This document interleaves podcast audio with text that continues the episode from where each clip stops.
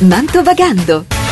Giacomo Cecchin vi racconta 5 cose da sapere su Mantova e dintorni. Suggerimenti per passeggiate curiose alla scoperta della città. Mantovagando. Ben ritrovati a Mantovagando con Giacomo Cecchin. Dopo la pausa estiva riprendiamo con una puntata dedicata ai libri. Da mercoledì infatti a Mantova si aprirà la ventunesima edizione di Festival Letteratura e allora perché non provare a consigliare 5 libri da leggere prima di venire a Mantova? Io sono tra quelli che prima di partire non legge guide turistiche sui luoghi dove andrà. Di solito preferisco che a farlo siano gli altri componenti del gruppo, mentre io mi dedico ai romanzi o a altri testi letterari. Questo consente di vedere le cose senza averle già viste, con un'attenzione molto più forte ai dettagli e anche mantenendo aperto il cuore alla sorpresa e con lo spirito giusto, ovvero quello del luogo che si respira nelle storie lì ambientate. Ecco allora 5 libri da leggere o rileggere prima di venire a Mantova, tra mondo piccolo, matrimoni e segreti di Stato. Il primo libro che vi consiglio è Delitto di Stato di Maria Bellonci. È uno dei tre racconti contenuti in Tu Vipera Gentile, una raccolta del 72. Gli altri racconti sono Soccorso a Dorotea e appunto Tu Vipera Gentile. Delitto di Stato racconta una storia mantovana ambientata nel Seicento, in una Mantova che sta raggiungendo il vertice della sua storia prima della fragorosa caduta del Sacco del 1630. Una vicenda che mette insieme rigorosa ricerca storica e invenzione, sfruttando il corpo mummificato di Passerino Bonacolsi come motore del tutto. Si tratta di una scelta dovuta anche al fatto che Delitto di Stato fu un famoso sceneggiato televisivo interamente girato a Mantova. Un libro questo per capire la famiglia Gonzaga, i suoi vizi e le sue virtù e per non rovinarvi la lettura non vi svelo cosa si cela dietro alla riesumazione del passerino. L'altro libro molto interessante è Mondo Piccolo di Giovannino Guareschi.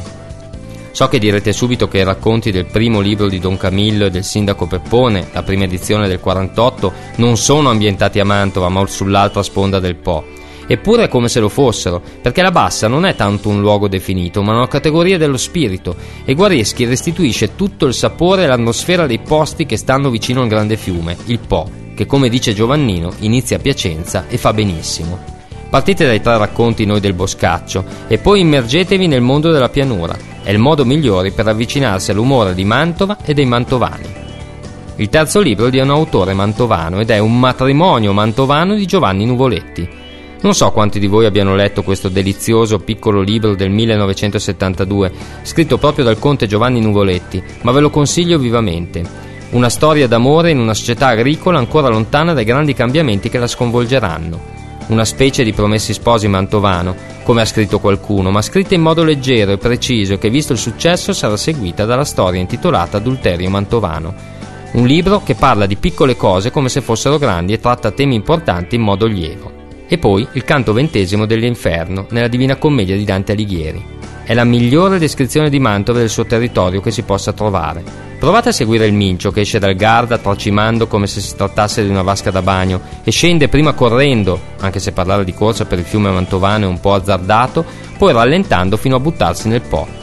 Una vista a volo d'uccello e una sintesi della storia di Mantova assolutamente da non perdere la dimostrazione che, anche in assenza di documenti, Dante sia passato da Mantova e che l'abbia amata profondamente.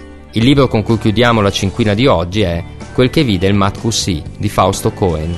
È un piccolo romanzo del 1992 su grandi temi come la cultura ebraica e la Shoah.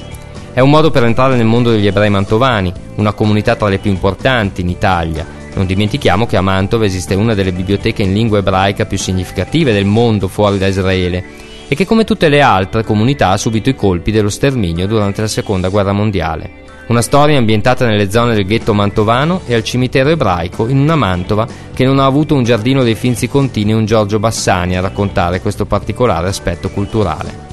Speriamo di avervi convinto a leggere almeno uno di questi libri prima di venire a Mantova e tuffarvi nel Festival Letteratura. Mantovagando vi invita a non fermarvi ai soli luoghi degli incontri letterari, ma a perdervi nel labirinto dei vicoli delle piazze, a sedervi a leggere su una panchina in uno dei tanti giardini mantovani, in altre parole, a godervi l'atmosfera.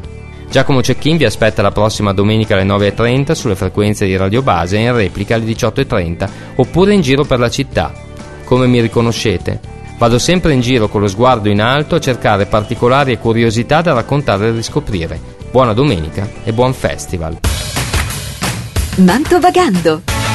Giacomo Cecchin vi racconta 5 cose da sapere su Mantova e dintorni.